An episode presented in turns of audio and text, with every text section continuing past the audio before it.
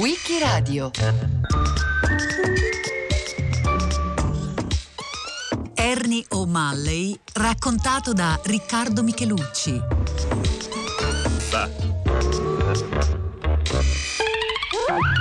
La vita dell'irlandese Ernie O'Malley, detto il rivoluzionario bohemien, si è divisa tra l'arte e la politica, dalla guerra per la libertà dell'Irlanda ai salotti letterari, dal plotone d'esecuzione ai circoli artistici americani. La sua esistenza è stata senza dubbio degna di un film e su un set cinematografico di Hollywood ci sarebbe finito davvero come consulente di un grande regista statunitense. Ma a trasformarlo in un mito vivente, oltre all'amore per l'arte e la cultura, contribuì di certo il fatto di aver vissuto da protagonista uno dei periodi più turbolenti e drammatici della storia del suo paese. O'Malley è stato una figura di rivoluzionario del tutto fuori dagli schemi, non solo per le sue idee politiche radicali che non contemplavano alcuna forma di compromesso, la sua concezione romantica e quasi religiosa del nazionalismo irlandese ebbe un'enfasi spirituale che lui legò a stretto filo a un amore viscerale per l'arte e la cultura. Ernest O'Malley, conosciuto da tutti come Ernie, era nato il 26 maggio 1897 nella cittadina irlandese di Castlebar, secondo di undici figli di una rispettabile famiglia della borghesia cattolica che si identificava di fatto con l'amministrazione britannica in Irlanda ed era quindi quanto di più lontano dalle istanze indipendentiste. Suo padre era un funzionario pubblico, un dipendente della corona che continuò a svolgere quel lavoro anche quando l'intera famiglia si trasferì a Dublino nel 1905, mentre Frank, suo fratello maggiore, si arruolò nell'esercito britannico come cadetto. Ernie O'Malley non aveva dunque alle spalle alcun retroterra familiare o sociale che poteva far prevedere i suoi futuri orientamenti politici. Ebbe modo però di respirare a pieni polmoni i fermenti che attraversarono la capitale irlandese all'inizio del XX secolo, la grande serrata dei lavoratori di Dublino nel 1913, la nascita dei movimenti per l'indipendenza dell'isola e infine lo scoppio della Grande Guerra. Grazie a una borsa di studio riuscì a iscriversi alla facoltà di medicina della National University di Dublino e nel 1916 era un giovane studente quando nella capitale scoppiò la rivolta di Pasqua un evento spartiacque per la storia dell'Irlanda e anche per lo stesso O'Malley, il quale ad appena 18 anni decise di unirsi ai ribelli che volevano sfidare il potere coloniale dell'impero britannico e cacciare una volta per tutte gli inglesi dall'isola. Entrò nel primo battaglione della brigata di Dublino all'insaputa della sua famiglia, ricevette un vecchio fucile scassato e lo nascose sotto le assi del pavimento della sua stanza. Nei giorni dell'insurrezione della capitale ebbe soltanto un ruolo marginale, ma fu dopo la rivolta e soprattutto dopo che gli inglesi misero a morte i suoi leader che Ernie O'Malley iniziò a impegnarsi anima e corpo nella lotta di liberazione. Due anni più tardi, nel 1918, quando la guerriglia anti-inglese si era ormai intensificata, avrebbe definitivamente abbandonato gli studi di medicina per diventare un volontario dell'IRA a tempo pieno. Fu inviato nel nord del paese con il grado di sottotenente a organizzare i volontari più giovani e in seguito cominciò a girare ogni angolo dell'isola per tenere i contatti tra le unità locali attive nella guerriglia. Ben presto sarebbe diventato una figura di spicco dell'esercito repubblicano irlandese, la cosiddetta Old IRA, quella che viene comunemente chiamata vecchia IRA. Farne parte in quegli anni significava vivere alla macchia, costantemente braccato dalle truppe britanniche. Per 700 anni il dominio britannico ha accresciuto la povertà di quest'isola dalle scarse risorse economiche. Gli irlandesi, ferventi cattolici, sono stati tenuti per diversi secoli in uno stato di soggezione civile da parte degli inglesi di confessione protestante. Gli inglesi possedevano le più grandi proprietà e avevano i posti più alti nell'amministrazione pubblica. Era ancora vivo il ricordo della terribile carestia del 1845 che fece morire di fame oltre un milione di persone a causa del mancato raccolto delle patate. Allora milioni di irlandesi emigrarono negli Stati Uniti. Così in 50 anni l'isola perse metà della sua popolazione, che passò da 8 a 4 milioni di abitanti. Ne approfittò l'aristocrazia inglese per impadronirsi delle terre migliori nelle contee cattoliche, provocando l'odio dei coltivatori irlandesi. A nulla valsero le manifestazioni di protesta annulla le silenziose marce delle suffragette irlandesi. Per costringere Londra a rinunciare al suo dominio di sette secoli, i nazionalisti dovevano passare all'azione. Anche dopo il lunedì di Pasqua del 1916, gruppi isolati di ribelli continuavano a combattere. La lotta però viene ripresa apertamente soltanto quando gli inglesi introducono la coscrizione obbligatoria nell'isola. Non combatteremo né per il re né per il Kaiser, ma per l'Irlanda, affermano i nazionalisti.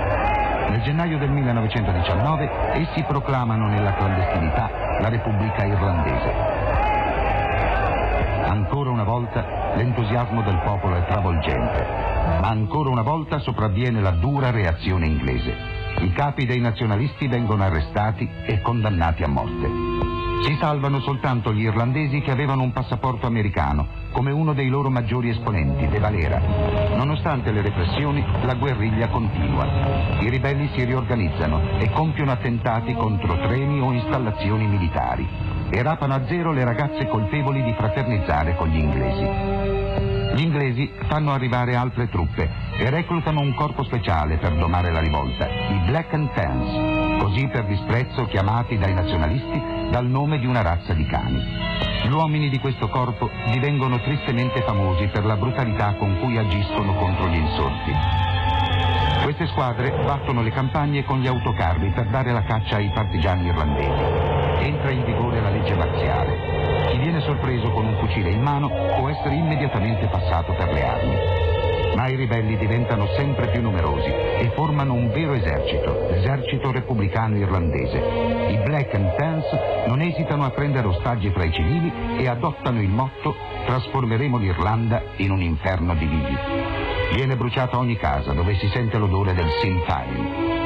Sinn Féin, che significa noi soli, è il nome del movimento irredentistico irlandese. In un villaggio il sindaco ordina di ammainare l'Union Jack, la bandiera inglese. Da Londra il primo ministro Lloyd George ordina che l'intera popolazione venga evacuata e il villaggio distrutto. Si vuole dare un esempio. Ma queste repressioni provocano in tutto il mondo reazioni sfavorevoli all'Inghilterra si incomincia a comprendere che gli inglesi non potranno domare la rivolta con il sangue, anche se l'Union Jack torna orgogliosamente a sventolare sui villaggi irlandesi. Una ballata popolare ricorda quei giorni di sangue. Oh Paddy, Paddy, guarda i nostri campi falciati, guarda l'autunno venuto anzitempo a mettere il grigio dove il verde fioriva. Era un lunedì mattina, in alto, sui campi di Trifoglio, Charles Bonney diede la sua giovane vita per la causa della libertà. Un nuovo martire della nostra isola, un nuovo assassinio per la corona. Gli irlandesi avrebbero potuto spezzarsi, tennero invece alto il loro spirito. Poco prima di morire, Ernio Malley rivelò che da giovane, durante la guerra degli anni venti, mentre si trovava nascosto nelle località più remote dell'Irlanda, teneva sempre con sé un piccolo libro nel quale erano riprodotte famose opere pittoriche di William Blake, di Albrecht Dürer e di Piero della Francesca. Il suo amore per l'arte sbocciò molto presto e fu in un certo senso legato a doppio filo a quello per la libertà del suo paese.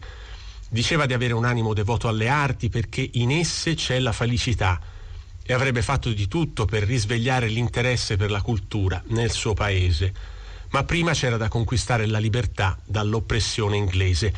Le unità della IRA, quelle come quelle cui apparteneva O'Malley, dovevano fare i conti con una cronica carenza di armi e munizioni. Fa vedere. Guarda qui, Henry. Siamo alle solite. Vi serve di meglio? Sean, dov'è la caserma della polizia? A due miglia da qui. Ecco, a due miglia da qui c'è un arsenale. Ma come facciamo a entrarci? Non abbiamo neanche cartucce. Sì, ma loro non lo sanno. Questa cos'è? Una zolla d'erba. Errore, è un'arma. un'arma mortale. Non mi credete?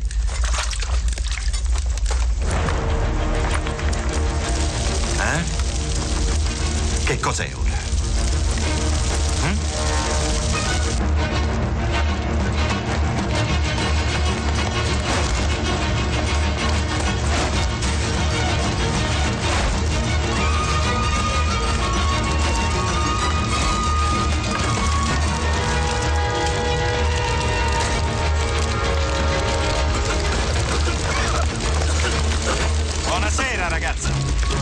Mani in alto. Gettate le armi! Subito. Venite. Signori, vi solleviamo dalle vostre responsabilità. Uno di voi prenda quel sacco. Via. Ragazzi, ma qui è Natale.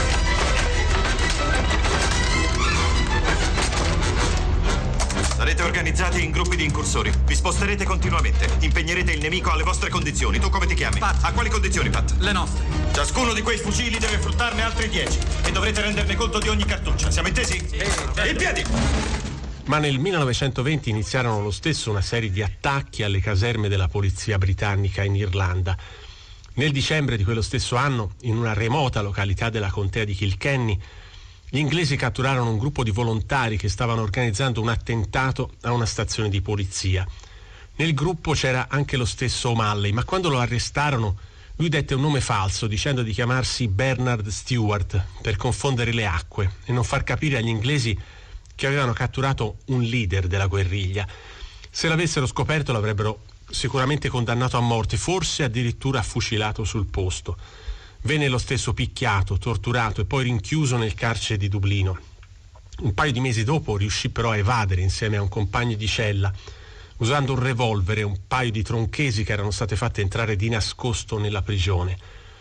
Tornato in libertà, O'Malley riprende subito il suo posto nella lotta, stavolta come comandante della seconda divisione sud. I combattimenti proseguono incessanti finché nel dicembre di quell'anno, il 1921, viene finalmente annunciata una tregua.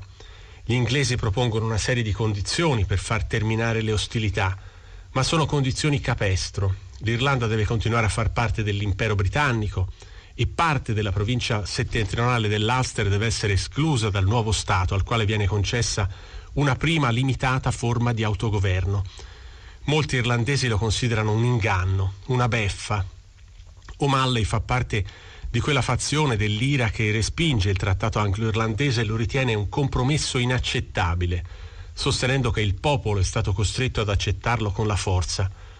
Durante il periodo del cessate il fuoco, O'Malley continua quindi ad addestrare i suoi uomini in vista di una imminente ripresa dei combattimenti. La spaccatura che si crea all'interno del movimento indipendentista irlandese è talmente insanabile che l'anno dopo, il 1922, il paese precipita in una terribile guerra civile fomentata dalla strategia inglese del divide e timpera.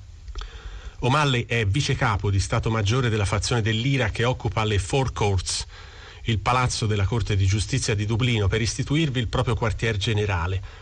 Nell'estate del 1922 l'edificio viene bombardato dalle forze del neonato Stato Libero d'Irlanda, formato in gran parte da quei membri dell'IRA che avevano invece accettato le condizioni imposte dagli inglesi.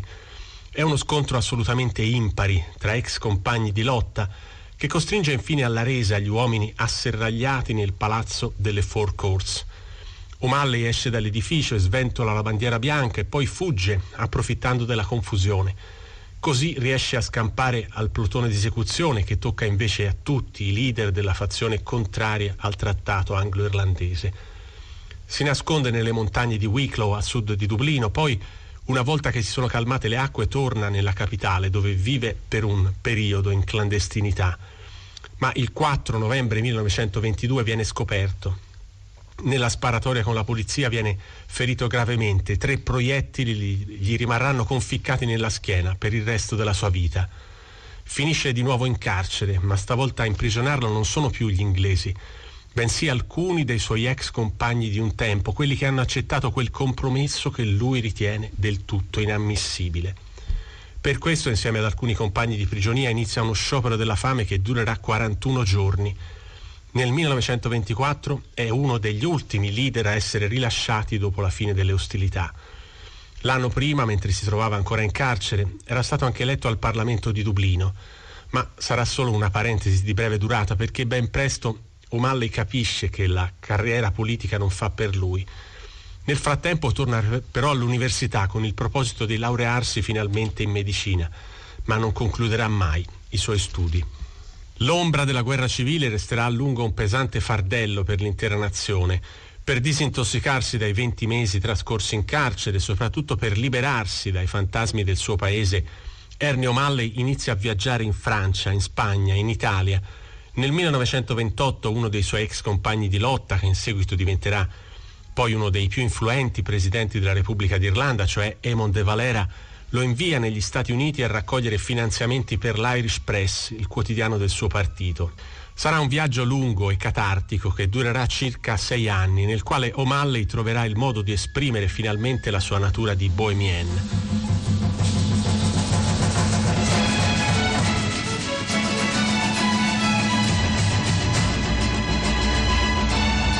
Dopo aver attraversato l'America in lungo e in largo, si ferma a Taos, nel Nuovo Messico, dove frequenta il circolo artistico fondato dalla mecenate statunitense Mabel Dodge Luhan.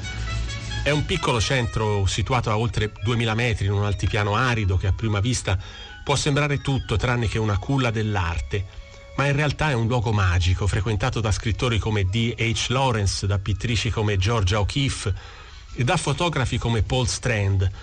Per O'Malley inizia quasi una seconda vita in un luogo dove si sente perfettamente a suo agio, dati i suoi interessi artistici poliedrici, che spaziano dalla letteratura alla pittura, dalla scultura al teatro.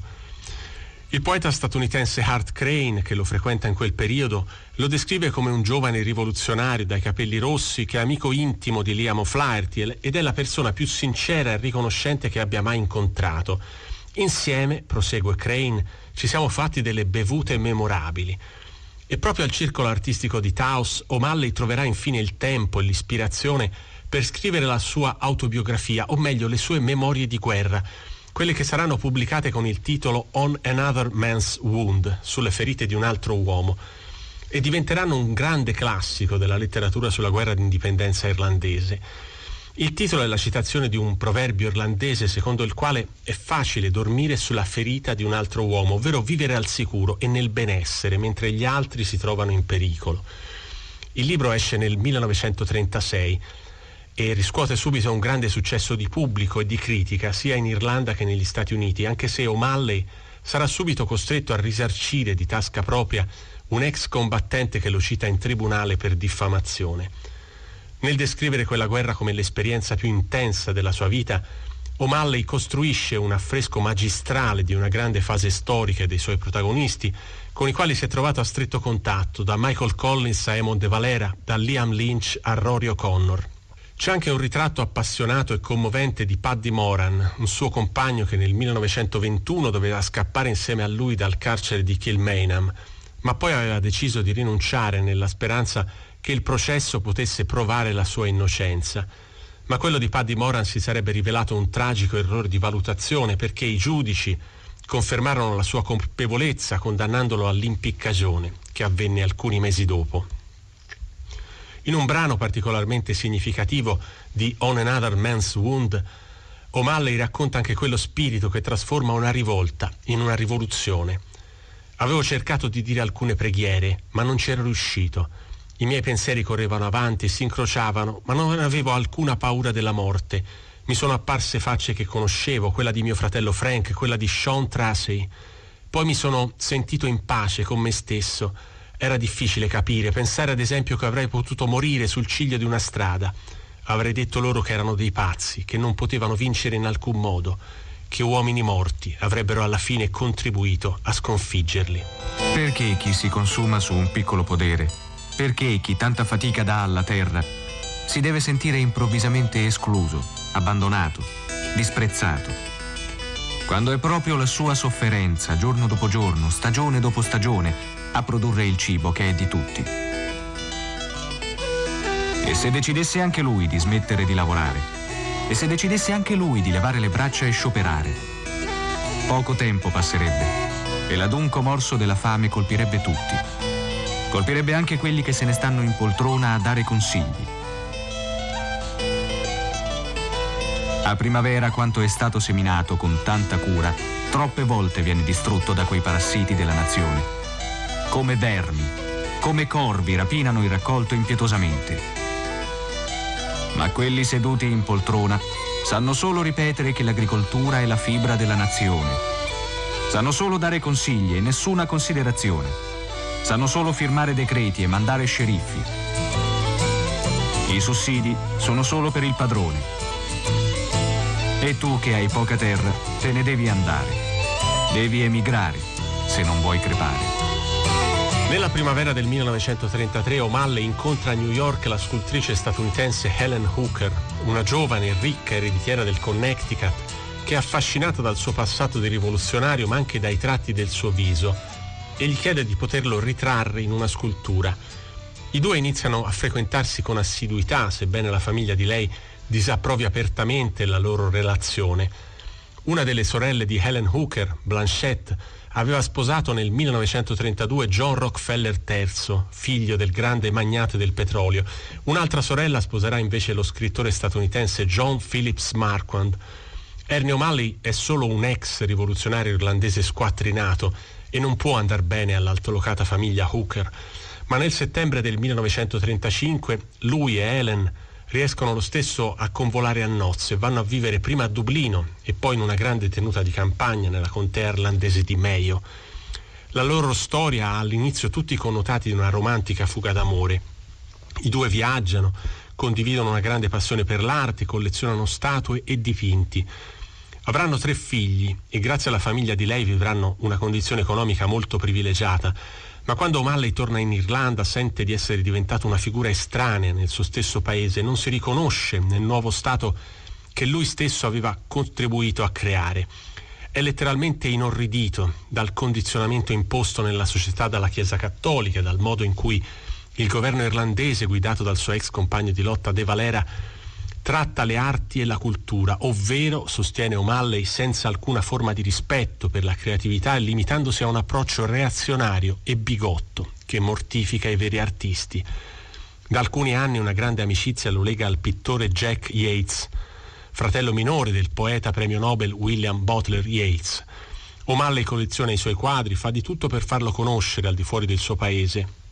Nel 1945 organizza una grande mostra di opere di Jack Yates al Collegio Nazionale delle Arti di Dublino, riesce a far acquisire i suoi lavori dalla Tate Gallery di Londra. In breve tempo la collezione di opere d'arte messa insieme dai coniugi O'Malley diventerà imponente e molti anni dopo, nel 2020, sarà venduta all'asta per una cifra intorno ai 5 milioni e mezzo di euro. Ma la loro relazione non è destinata a durare a lungo e sul finire degli anni 40 mostra evidenti segni di logoramento che culmineranno in una drammatica separazione. Helen Hooker è una donna fredda, assai testarda, che si è stufata di vivere con un marito irlandese dal carattere difficile, pieno di sé, la cui esistenza resta segnata indelebilmente dalle esperienze di guerra vissute in gioventù. Hooker trascorre sempre più tempo negli Stati Uniti mentre O'Malley resta in Irlanda con i figli piccoli, e si trova spesso in difficoltà economiche perché vive solo grazie a una pensione di guerra che gli passa lo Stato. Alla fine degli anni 40 i due si separano definitivamente e O'Malley si rifiuta di mandare i figli a vivere con la madre a New York.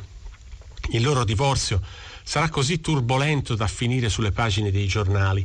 La Hooker, dopo aver cercato di sfrattarlo da casa sua senza riuscirci, nel 1950 torna in segreto in Irlanda e porta via i due figli più piccoli, che all'epoca hanno 10 e 14 anni.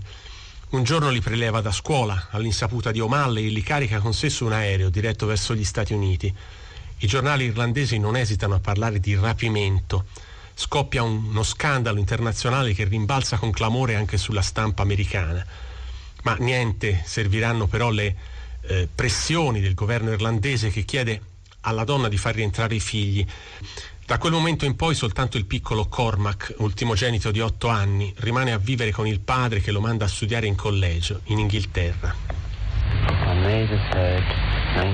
Mi chiamo Neil MacDonald. Mio nonno è stato ammazzato dagli inglesi, qui, nel cortile delle carceri di Dublino. È successo nel 1916. Gli inglesi occupavano l'Irlanda da circa 800 anni e fino a questo secolo i tentativi di insurrezione degli irlandesi erano risultati vani.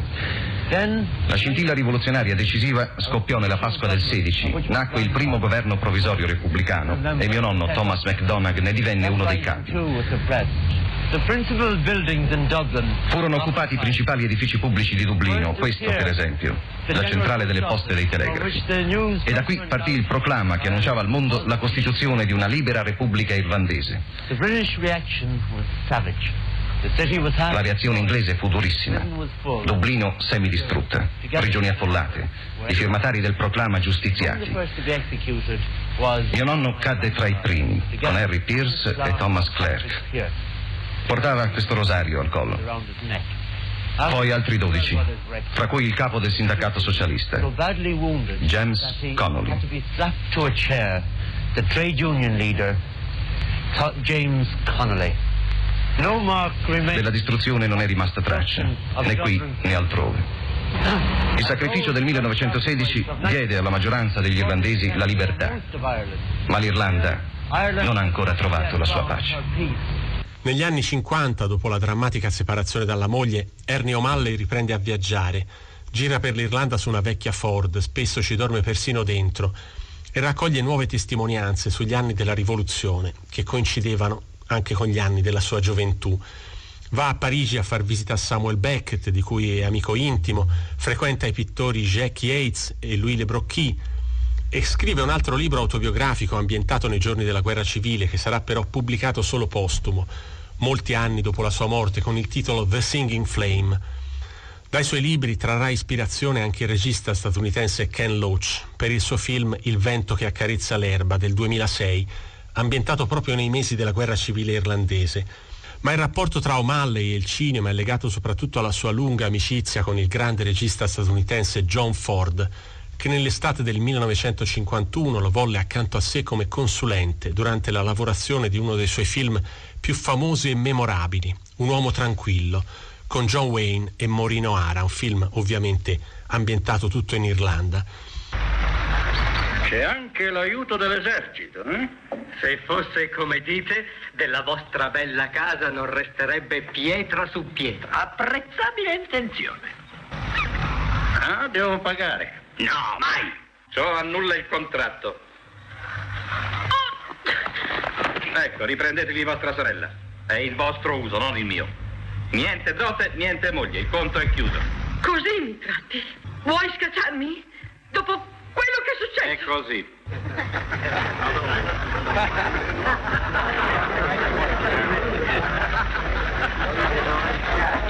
Ecco il vostro sudicio denaro, prendetelo. Contatelo bene. E occhio, se vedo ancora in giro la vostra faccia ve lo farò ingoiare. Attento!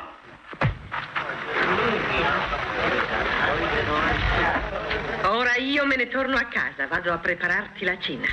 O'Malley e Ford si erano conosciuti alla fine degli anni venti a Los Angeles, ma poi si erano persi di vista a lungo per ritrovarsi in quei mesi, molti anni dopo. Alcune memorabili immagini in bianco e nero li ritraggono insieme sul set, in varie località rurali dell'Irlanda.